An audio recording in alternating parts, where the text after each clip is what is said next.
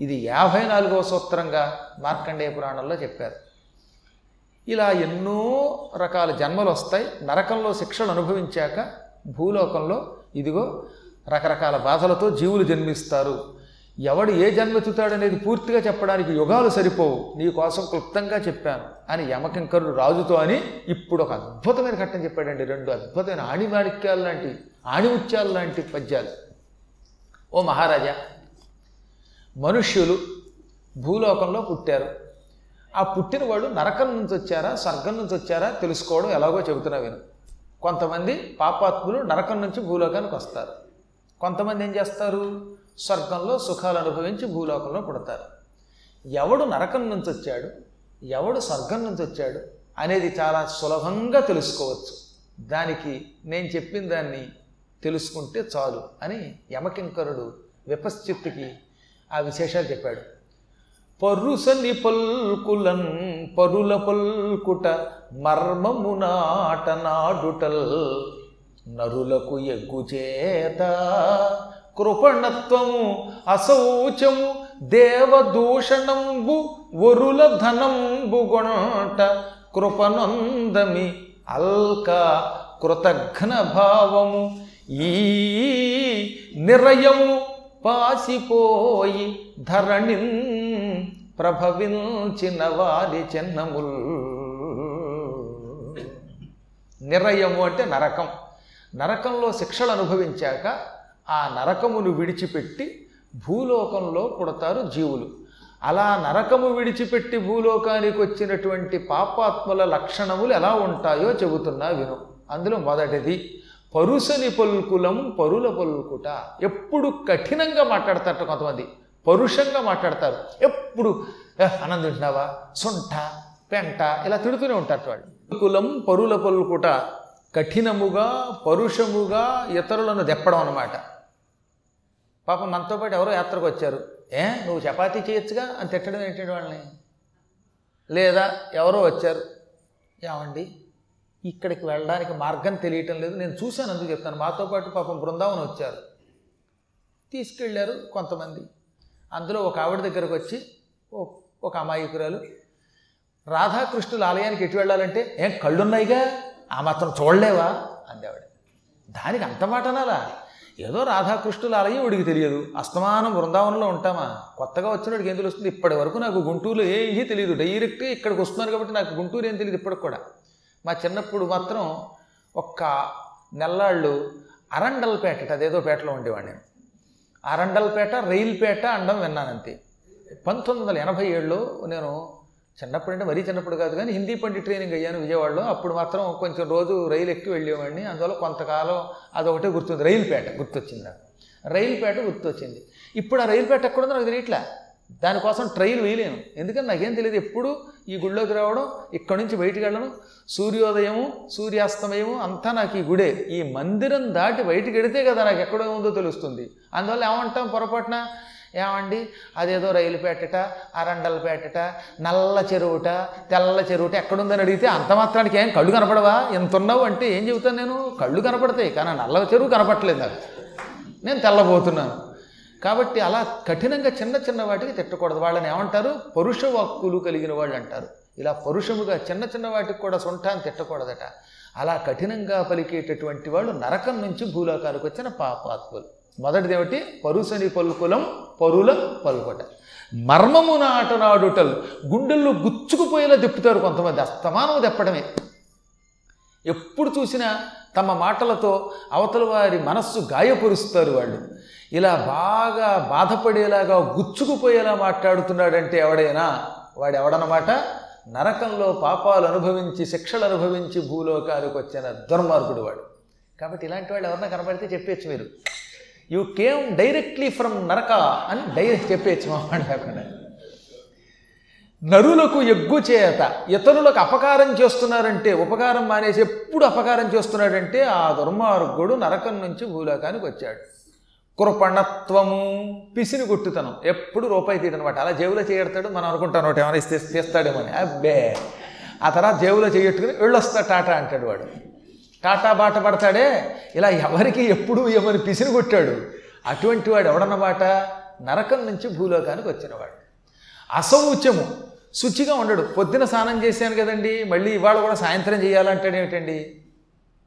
మొహం కడిగావా అని అడిగాను ఒక ఆవిడ్ని. యాత్రలో వచ్చింది మాతో పాటు పాపం. ఓ ముప్పై ఆరు గంటలు ప్రయాణం చేయాలి. ఏమండి యాత్రలోకి వచ్చారు కదా మొహం కడిగారా అంటే నిన్నే కడిగేశారు గురువు గారు అంది. గొడవ లేదు. నిన్నే కడిగింది ఆవిడ. ఎప్పటికప్పుడు నోరు శుచిగా ఉంచుకోవాలి. శరీరం శుచిగా ఉంచుకోవాలి. కాళ్ళు చేతులు కడుక్కోవాలి. మనిషి శుచిగా ఉండాలి. అశౌచముతో ఉన్నాడంటే స్నానాదులు సక్రమంగా చేయటం లేదంటే ఎలా ఉన్నా తినేస్తున్నాడంటే అటువంటి వాడు నరకం నుంచి భూలోకానికి వచ్చిన పాపాత్ముడు.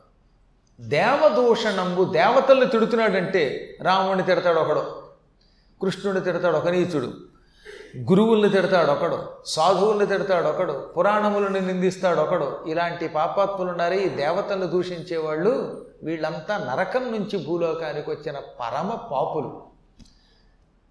వరుల ధనంబుగొంట పరుల యొక్క ధనమును అపహరిస్తున్నాడంటే ఇతరుల యొక్క ధనమును ఎంత వీలుంటే అంత లాక్కోవాలని చూస్తున్నాడంటే అటువంటి దొంగాడు కూడా నరకం నుంచి భూలోకానికి వచ్చిన పాపాత్ముడు. కృపనందమి ఎప్పుడు జాలి చూపించరట కొంతమంది. వాళ్ళ యావజ్జీవితం క్రూరత్వమే. అసలు జాలి అంటే తెలియదు వాళ్ళకి. ఎంత బతిమాలండి? వాడికి మనస్సు కరగదు. పాపం నిజంగా చెప్తానండి ఒక అతనికి ఉద్యోగం పోయింది. ఏమీ లేదు చిన్న తప్పుకి అతను ఉద్యోగం తీసేశారు సిల్లీగా ఉంటాయి ఆ తప్పులు కూడా. ఆ అబ్బాయి లెక్చరర్గా పనిచేసేవాడు నాతోటి. అతను ఉద్యోగం తీసేస్తే యాజమాన్యం వెంటపడి కాళ్ళు పట్టుకుని ఎంత ఏడ్చాడో. నాకు పెళ్ళి కుదిరింది తిండి లేదు చచ్చిపోతాను బావోయ్ అని. ఎంత బతిమాలుకున్నా వాడికి ఉద్యోగం వాళ్ళకి తెలుసా? ఏడిపించేశాడు. చాలా జాలి వస్తుంది అనమాట అది వాళ్ళకి పెద్ద పని కూడా కాదు. ఎందుకు తీసేశారో కూడా తెలియదు. ఇలా అకారణముగా ఇతరుల పొట్ట కొట్టి వాళ్ళు బతిమాలుతున్నా వినిపించుకోకుండా కాళ్ళ వెళ్ళా పడి బతిమాలినా వినిపించుకోకుండా జాలి చూపించకుండా ఉన్నారంటే అటువంటి దుర్మార్గులు నరకలోకం నుంచి భూలోకానికి వచ్చిన వాళ్ళు. అల్క అంటే కోపం. ఎప్పుడూ కోపమే కొంతమందికి. అన్నిటికీ కోపమే. ఆ అంటే కోపం ఊ అంటే కోపం. ఏమండి కాఫీ తాగుతారా? ఏ? కాఫీ తాగకపోతే "ఏ, సున్నం తాగుతాననుకున్నావా అంటాడేంటి? ఓ భర్త ఓ భార్యతోటి. నా అదృష్టం ఇలాంటి వాడు తెగ తగిలి తగిలి తగిలి దేశాలన్నీ తిరగడం వల్ల అన్నీ చూసి చూసి చెప్తున్నాను అనమాట ఓ ఇంట్లో భార్యాభర్తలు ఉండేవారు. ఆ ఇంట్లో కర్మగాలి నేను రెండు రోజులు ఉండవలసి వచ్చింది చిన్నప్పుడు. ఇంకా అన్నిటికీ అనమాట ఏమండి కాఫీ తాగుతారంటే నేను కాఫీ ఎందుకు తాగుతాం? నేను సున్నం తాగుతాంట నీళ్ళు తాగుతామట అనేవాడు. కాఫీ తాగుతారంటే కోపం మంచినీళ్ళు తాగుతారంటే కోపం. పోన్లండి. తాగకపోతే మానేశారంటే అంటే నేను తాగకపోతే నువ్వు తాగేద్దామనే అంటాడు. ఓరి దుర్మార్గుడా ఈ నిరంతర క్రోధం ఎలా వస్తుందో తెలియదు. ఈ విధంగా కోపంతో ఉన్న దుర్మార్గుడు ఉంటాడే. ఎప్పుడు అలా దెప్పుతూ తిడుతూ కోపంతో ఉండేవాడు కూడా నరకము విడిచిపెట్టి భూలోకములోకి వచ్చిన పాపాత్రుడు అనమాట కృతఘ్న భావము మేలు చేసిన వాడికి కీడు చేసే దుర్మార్గుడు ఉంటాడే చేసిన మేలు మరిచిపోయి అతని కీడు చేసే దుర్మార్గుడు కూడా నరకము నుంచి భూలోకానికి అడుగుపెట్టిన పాపాత్ముడు. వీళ్ళంతా ఎవరన్నమాట? నిరయము బాసిపోయి ధరణిం ప్రభవించిన వారి చక్రములు ఈ పద్యం మళ్ళీ వినండి. పరుసరి పలుకులం పరుల పలుకుట మర్మమునాట నాడుటల్ నరులకు ఎగ్గుచేత కృపణత్వము అశౌచము దేవదూషణంబు వరుల ధనంబు గొంట కృపనొందమి అల్క కృతజ్ఞభావమీ నిరయము బాసిపోయి ధరణిం ప్రభవించిన వారి చిహ్నములు. దీనికి వ్యతిరేకంగా వీళ్ళంతా నరకం నుంచి వచ్చిన పాపాత్ములు కదా. మరి స్వర్గం నుంచి వచ్చిన పుణ్యాత్ములు. భూలోకంలో ఎన్నో మంచి పనులు చేశారు. దానాలు చేశారు ధర్మాలు చేశారు రకరకాల సత్కార్యాలు చేశారు. చేసి దానివల్ల స్వర్గానికి వెళ్ళారు. స్వర్గం కంటే పైన ఉన్న ఉత్తమ లోకాలకు వెళ్ళారు. వెళ్ళి అక్కడ కొంతకాలం సుఖాలు అనుభవించారు. అక్కడ పుణ్యం క్షీణించింది. మళ్ళీ భూలోకానికి వచ్చారు. క్షీణే పుణ్యే మత్యలోకం విశంతి కాబట్టి మళ్ళీ భూలోకానికి వచ్చారు. ఇలా స్వర్గము వంటి ఉత్తమ లోకాల నుంచి భూలోకానికి వచ్చి పుట్టినటువంటి పుణ్యాత్ములు ఎలా ఉంటారు? వాళ్ళ లక్షణం ఎలా ఉంటుంది? గురుదేవర్షి పితృప్రపూజనము సద్గోష్ఠీ ప్రియత్వంబు సుస్థిర సత్యోక్తి సమస్త భూతదయ మైత్రీ సాధు సాంగత్యముల్ పరలోకాభ్యుదయ క్రియారతి శృతి ప్రామాణ్య సందర్శనంబు అరయన్. స్వర్గము బాసి పుట్టిన మనుష్యశ్రేణి శ్రేణి సంజల్ప ఓ విపశ్చిన్నరేంద్ర ఈసారి స్వర్గము నుంచి భూలోకానికి వచ్చే పుణ్యాత్ములు ఎలా ఉంటారో చెబుతాను. వాళ్ళ ప్రవర్తనని బట్టి వాళ్ళు స్వర్గం నుంచి భూలోకానికి వచ్చిన వాళ్ళని తెలిసిపోతుంది మనకి. అందులో మొదటిది గురు. గురువులు కనపడగానే వినయంగా నమస్కరిస్తున్నారు గురువుని పూజిస్తున్నారు గురువుగారు చెప్పిన మాట వింటున్నారు గురువుగారిని అనుసరిస్తే తరిస్తామని భావిస్తారే అలా గురువులను భక్తితో పూజించే పుణ్యాత్ములంతా గురుభక్తి కలిగి గురువుగారి పేరెత్తితే పులకించిపోయే వాళ్ళంతా స్వర్గం నుంచి భూలోకానికి వచ్చిన పుణ్యాత్ములు. మీరు చూశారు లేదు గురువు గారి నామం ఎత్తగానే కొంతమంది అలా చేతులు ఉంచి ఆనందంతో పులకించిపోతారు వంగిపోతారు. వాళ్ళు స్వర్గం నుంచి భూలోకానికి వచ్చిన పుణ్యాత్ములట రెండవది దేవ. దేవాలయాలు కనపడితే దేవుడు కనపడితే ఆనందంతో పులకించిపోయి భక్తితో తల వంచి నమస్కరిస్తున్నాడు దేవతల కథలు వింటున్నాడంటే దేవతల పేరు చెబితే శరీరం పులకించిపోతోందంటే అటువంటి వాడు స్వర్గం నుంచి భూలోకానికి వచ్చిన పుణ్యాత్ముడు. దేవతల్ని పూజించే వాళ్ళంతా కూడా స్వర్గం నుంచి భూలోకానికి వచ్చారు. దేవాలయంలో అర్చకులు అంటే ఎవరనుకుంటున్నారు వీరు? ఎంతో పుణ్యం చేసి స్వర్గం వంటి లోకాల నుంచి భూలోకానికి వచ్చారట వాళ్ళు. వచ్చారు కాబట్టి వాళ్ళకి ఆ గుళ్ళోకి వెళ్ళి దేవుణ్ణి ముట్టుకుని పూజ చేసే ఒక మహాయోగం పట్టింది. తెలుసా? వాళ్ళంతా దేవలోకం నుంచి భూలోకానికి వచ్చారు. అందుకే వాళ్ళ వ్యవహారంలో కొంచెం జాగ్రత్తగానే ఉండమని చెప్పారు. ఎంతో అపరాధం చేస్తే తప్ప మామూలు వాటికి తొందరపడరాదన్నారు. ఈ విధంగా దేవతలు పూజించేవాడు స్వర్గం నుంచి భూలోకానికి వచ్చిన పుణ్యాత్ములు ఋషి ప్రపూజనం ఋషులను కనపడగానే పూజిస్తున్నారంటే ఋషులంటే ఈ కలియుగంలో మనకు కనిపించేది శృంగేరి పీఠం కంచిపీఠం ఇటువంటి వాళ్ళు ఋషులంటే ఇంకెంతకంటే వేరే దేవుళ్ళు లేరు మనకి. ఆ మహానుభావులైన మహర్షులు కనపడగానే సాష్టాంగ దండ ప్రణామం ఆచరించి వారిని పూజించాలి. అలా పూజిస్తున్నారంటే వాళ్ళు స్వర్గం నుంచి భూలోకానికి వచ్చిన పుణ్యాత్ములు. పితృప్రపూజనం. పితృదేవతలు అంటే ఎవరు? మాతాచ పితాచ పితరవు తల్లి తండ్రి ఇద్దరిని కలిపి పితృమూర్తులు అంటారు తల్లి తండ్రికి రోజు నమస్కరించేవాడు తల్లికి తండ్రికి పాదాలొత్తేవాడు తల్లిదండ్రులను గౌరవించేవాడు తల్లిదండ్రుల్ని పోషించేవాడు తల్లిదండ్రుల్ని పూజి పూజించేవాడు స్వర్గం నుంచి భూలోకానికి వచ్చిన పుణ్యాత్ముడు. వాళ్ళని తిట్టాడంటే నరకం నుంచి వచ్చాడని అర్థం. తల్లికి తండ్రికి భక్తితో అలా నమస్కరించే వాళ్ళంతా స్వర్గం నుంచి భూలోకానికి వచ్చిన పరమ పుణ్యాత్ములు అనమాట సద్గోష్ఠీ ప్రియత్వంబు. సజ్జనులతో సాంగత్యం చేసి వాళ్ళతో కూర్చుని మంచి మాటలు చెప్పుకుంటున్నారంటే మీరంతా సజ్జన సాంగత్యం చేస్తున్నట్టే. సద్గోష్ఠి మీద పురాణాలు వినాలనే కోరిక ఇవన్నీ మీకు ఎక్కువగా ఉంటున్నాయంటే ఇప్పుడు కాసేపు పది మంది కూర్చున్నారు మీలో మీరు మంచి మాటలే మాట్లాడుకోవాలి. తర్వాత నా బోటోడు వచ్చాక నా ద్వారా పురాణం వినాలి. లేదా ఎప్పుడైనా కూర్చుని భజన చెయ్యాలి. దీనంతటికీ సద్గోష్ఠి ప్రియత్వం సద్గోష్ఠి మీద ఇష్టమని అర్థం అన్నమాట. ఎంత ఓపిక లేకపోతే ఎంత భక్తి లేకపోతే రెండు గంటలు వింటారండి. ఒక రెండు గంటలు ప్రపంచం మర్చిపోయి వింటున్నారు. ఏదో అప్పుడప్పుడు ఒకరిద్దరు కొంచెం సణిగినా ఎక్కువ మంది నూటికి తొంభై తొమ్మిది మంది అత్యంత ప్రీతితో పరమభక్తితో వింటున్నారు. వాళ్ళు పుణ్యాత్ములుగా ఏమవుతారు? ఇలా శ్రద్ధగా పురాణ గాథలు విని సజ్జన సాంగత్యంతో ఉండి గురువుల మీద భక్తితో ఉండేటటువంటి వాళ్ళంతా స్వర్గం నుంచి భూలోకానికి వచ్చిన పుణ్యాత్ములట. సుస్థిర సత్యోక్తి సుస్థిర సత్యోక్తి. చక్కగా సత్యం పలికేవాడు. ఎప్పుడూ సత్యం మీద నిలబడే పుణ్యాత్ములు ఉంటారు కొంతమంది. అటు సూర్యుడు ఇటు పొడిచినా అసత్యం ఆడరు సత్యం మీదే నిలబడతారు. సత్యం కంటే గొప్ప ధర్మం వారికి లేదు. సత్యమే దైవం సత్యమే ధర్మం. ఇలా సత్యం మీద నిలబడే పుణ్యాత్ములంతా కూడా స్వర్గం నుంచి భూలోకానికి వచ్చిన పుణ్యాత్ములు. సమస్త భూతదయ ప్రతి ప్రాణిని ప్రేమించడం కష్టం అండోయ్ కొంతమందిని ప్రేమిస్తాం కొందరికి ప్రేమించలేము. కొందరికి ఆవు అంటే ఇష్టం కొందరికి గేదె అంటే ఇష్టం కొందరికి గొర్రె అంటే ఇష్టం కొందరికి చేప అంటే ఇష్టం. ఇలా ఒక్కొక్కడికి ఒక్కొక్క వస్తువు ఉంటుంది. కొందరికి మనుషుల్లో కూడా కొంతమందిని చూస్తే అసహ్యం కొందరు చూస్తే ఆనందం వస్తాయి. అలా కాకుండా వ్యక్తిగత కారణాలతో కొందరిని ప్రేమించి కొందరిని ప్రేమించలేకపోయినా ఏ ప్రాణిని ద్వేషించకుండా ఉండాలి. ప్రాణులను దయతో చూడాలి. అయ్యో ఆ ప్రాణిలో కూడా పరమాత్మ ఉన్నాడు ఏతడిలో కూడా పరమాత్మ ఉన్నాడు అనుకోవాలి. ఇలా సమస్త భూతములను దయతో చూడడం ఉందే అది చాలా గొప్ప లక్షణం. అసలు దయ కంటే గొప్ప తపస్సు లేదు. దయ కంటే గొప్ప యజ్ఞం లేదు. కరుణ అనేక యజ్ఞముల యొక్క ఫలితం ఇస్తుంది. ఆ భూతదయ కలిగిన వాడు స్వర్గం నుంచి భూలోకానికి వచ్చిన పుణ్యాత్ముడు. మైత్రి ఎప్పుడు స్నేహం తప్ప ఎవరితో విరోధం పెట్టుకోరు కొంతమంది. అవతల వాడు తిట్టినా పట్టించుకోవట్లే నవ్వుతూ ఉంటాడు. ఇలా మిత్రత్వం తప్ప శత్రుత్వం కోరుకోని పుణ్యాత్ములు ఉంటారే వీళ్ళంతా స్వర్గలోకం నుంచి భూలోకానికి వచ్చిన పుణ్యాత్ములు. కొంతమంది ఉంటారు అసలు ఉన్నారని కూడా తెలియదు తెలుసు మీకు?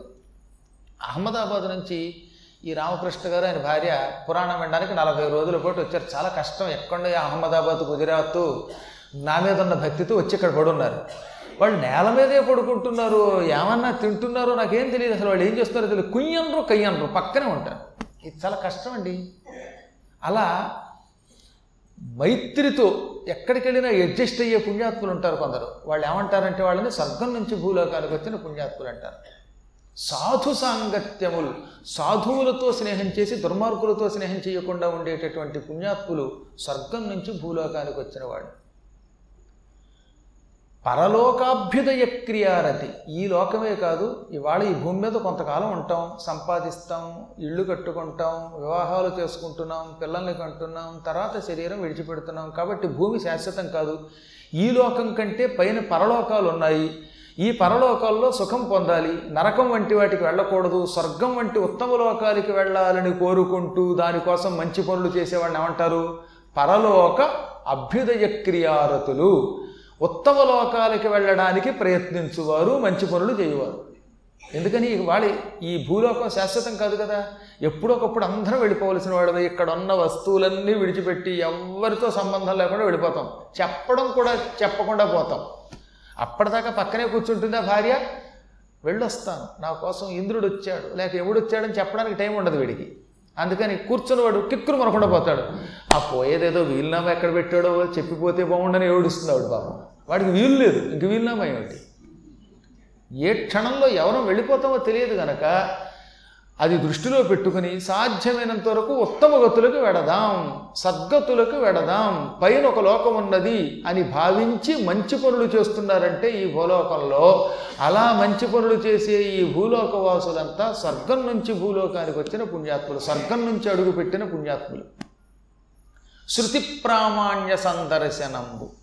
శృతి అంటే వేదం వేద ప్రమాణాన్ని అంగీకరిస్తారు వాళ్ళు. వేదము చెప్పిందంటే మేము అలాగే నడుచుకుంటాం. మాకు వేదం అంటే నమ్మకం ఉన్నది అని నిరంతరం వేదమును నమ్మే కొందరు పుణ్యాత్ములు ఉన్నారు. అసలు వేదమును నమ్మకపోతే వాడికి వేదన తప్పేది మిగలదు. ఈ చరాచర జగత్తంతా వేదముల మీద నడుస్తున్నది. అందుకే భగవంతుడు ఎప్పటికప్పుడు వేదోద్ధరణ కోసం వైదిక ధర్మోద్ధరణ కోసం అవతరిస్తానని చెప్పాడు ఆయన. వేద సమ్మతం వేదశాస్త్ర ప్రమాణం అంగీకరించేవాడే ఆస్తికుడు. అంగీకరించకపోతే నాస్తికుడు. ఈ వేదములను అంగీకరించి వినడానికి ఇష్టపడతారు చూసారా కొందరు? వేద సభలు జరిపేవాళ్ళు వేదములు వినేవాళ్ళు వీళ్ళంతా స్వర్గం నుంచి భూలోకానికి వచ్చిన పుణ్యాత్ములు. అందుకే వాళ్ళకి వేద ప్రామాణ్య సందర్శకులు అని పేరు. వీళ్ళంతా స్వర్గము నుంచి భూలోకానికి వచ్చిన పుణ్యాత్ములైన మనుష్యులు. వాళ్ళ ప్రవర్తనని బట్టే వీళ్ళు దేవతలను తెలిసిపోతుంది మనకి. వాడు దేవుడు లాంటి వాడంటే అంటున్నావా లేదా మనం? తెలుసో తెలియకో వాడు దేవుడు అంటున్నాం. ఎందుకంటున్నాం వాడి ప్రవర్తన ఆహ్లాదంగా ఉంది. అతడి యొక్క ప్రవర్తన మనకి ఆనందం కలిగిస్తోంది. ఎవరికీ ఇబ్బంది కలిగించడం లేదు. ఈ పద్యం రెండో పద్యం కూడా వినవలసిన పద్యం. మహానుభావుడు మార్కండేయ పురాణంలో మారణ గారు అందంగా రాశాడనమాట శ్లోకం కంటే ఈ పద్యమే గొప్పది కనుక నేను ఇక్కడ పద్యమే చెప్పాను కారణం అది. గురుదేవర్షి పితృప్రపూజనం సద్గోష్ఠీ ప్రియత్వంబు సుస్థిర సత్యోక్తి సమస్త భూతదయ మైత్రీ సాధు సాంగత్యములు. పరలోకాభ్యుదయ క్రియారతి శృతి ప్రామాణ్య సందర్శనంబు అరయన్. స్వర్గము వాసి పుట్టిన మనుష్యశ్రేణి సంజల్ నృపా. ఓ విపశ్చిన్ మహారాజా ఇప్పుడు నీకు అర్థమైంది కదా స్వర్గం నుంచి వచ్చే వాళ్ళ ప్రవర్తన ఎలా ఉంటుంది? నరకం నుంచి వచ్చే వాళ్ళ ప్రవర్తన ఎలా ఉంటుంది? ఇవన్నీ తెలుసుకుని ఓహో వీళ్ళు ఉత్తములు వీళ్ళు దురాత్ములు అని గ్రహించు. ఇప్పుడు నువ్వు అడిగావు కాబట్టే నరకం అంటే ఏమిటి? నరక బాధలు ఎన్ని ఉంటాయి వీళ్ళంతా ఎందుకు పొందుతున్నారు? ఎవరు ఉత్తములు? ఎవరు దుష్కృతులో చెప్పాను. ఇప్పుడు నువ్వు చూస్తున్న ఈ పాపాత్ములు ఉన్నారు ఇందాక దాకా తెగ ఏడుస్తూ ఈ అమితకర్థం అనే నరకంలో ఉన్నారే వాళ్ళంతా పూర్వ పాపాలు అనుభవిస్తున్నారు. ఇక్కడ ఒక విషయం మర్చిపోకూడదు. ఈ కథ చెబుతున్నవాడు జడుడు. జడుడు వాళ్ళ నాన్నకి హఠాత్తుగా చెప్పాడు పదహారో ఏట. అప్పుడు చెబితే ఏమన్నాడు? గడచిన ఒకనొక జన్మ పదిహేనో జన్మ. వెళ్ళిపోయిన పాత జన్మల్లో పదిహేను జన్మల క్రితం నేను ఒక ఆవు మంచినీళ్ళు తాగుతుంటే దాన్ని కొట్టా ఆ పాపంతో అమిత కర్దమనే నరకంలో పడ్డా. అదంతా అమితమైన బురద. ఆ బురద ఆ మలమూత్రాలు రొచ్చుగుంటలో పడి ఏడుస్తూ ఉంటే అక్కడికి ఒక మహారాజు వచ్చాడు. ఆయన రావడంతో మాకు హాయి కలిగింది. ఆ మహారాజే ఈ విపశ్చిత్తు జనక మహారాజు. ఆయనకి యమకింకరుడు అడగ్గా ఇవన్నీ చెప్పాడు. కాబట్టి ఇదంతా ఇప్పుడు జరుగుతున్నదంతా ఏమిటనమాట? విపశ్చిత్ అనేవాడికి యమకింకరుడు చెబుతున్నాడు. జడుడు ఆ సమయంలో నరకంలో ఉన్నాడు. నేనప్పుడు ఆ విపశ్చిత్తుకి యమకింకరుడు చెబుతూ ఉంటే విన్నాను. అప్పుడు ఆ యమకింకరుడు విపశ్చిత్తుతో ఏమన్నాడు? ఈ నరక బాధలు ఈ అమితకర్ధమ నరకంలో బాధలు పొందుతున్న వీరంతా భయంకర పాపులు ఆ పూర్వ పాపాల ఫలితం పొందుతున్నారు. ఇవన్నీ నువ్వు చూసావు చూడడం వల్ల నీ చిన్న భార్య మీద రవ్వంత ప్రేమ చూపించిన పక్షపాత ప్రేమ ఉందే ఆ ప్రేమ దోషం పోయింది. ఇక నీ పాపాలు పోయాయి. రా నీ కోసం ఇంద్రుడు యముడు కాసుకుని కూర్చున్నారు కనుక అక్కడికి ఎడదాం ఇక్కడి నుంచి నువ్వు స్వర్గానికి పోతావు ఇక నీకు స్వర్గ సుఖమే నీ సమస్త దోషాలు పోయాయి. పాపాత్ముల యొక్క పాపాలను నువ్వు చూడలేవు తట్టుకోలేవు. ఇక్కడి నుంచి మాతో స్వర్గానికి రమ్మన్నాడు ఆయన. దీన్ని బట్టి అంత ధర్మ సూక్ష్మం ఉన్నది ఇక్కడ. ఇంత పక్షపాతం చూపిస్తే కూడా కాసేపు యమలోకంలో ఉండవలసి వచ్చిందంటే సామాన్య మానవుల సంగతి చెప్పేదే ఉంది. అందుకే ధర్మం విషయంలో జాగరూకులై ఉండాలి. ఇప్పుడు నాతో యమధర్మరాజు దగ్గరికి ఇంద్రుడి దగ్గరికి వెడదాం స్వర్గానికి రమ్మన్నాడు. అప్పుడు ఏం జరిగిందో తెలియాలిగా? రేపు మళ్ళీ యథాప్రకారంగా ఆరున్నరకు కలుసుకుందాం.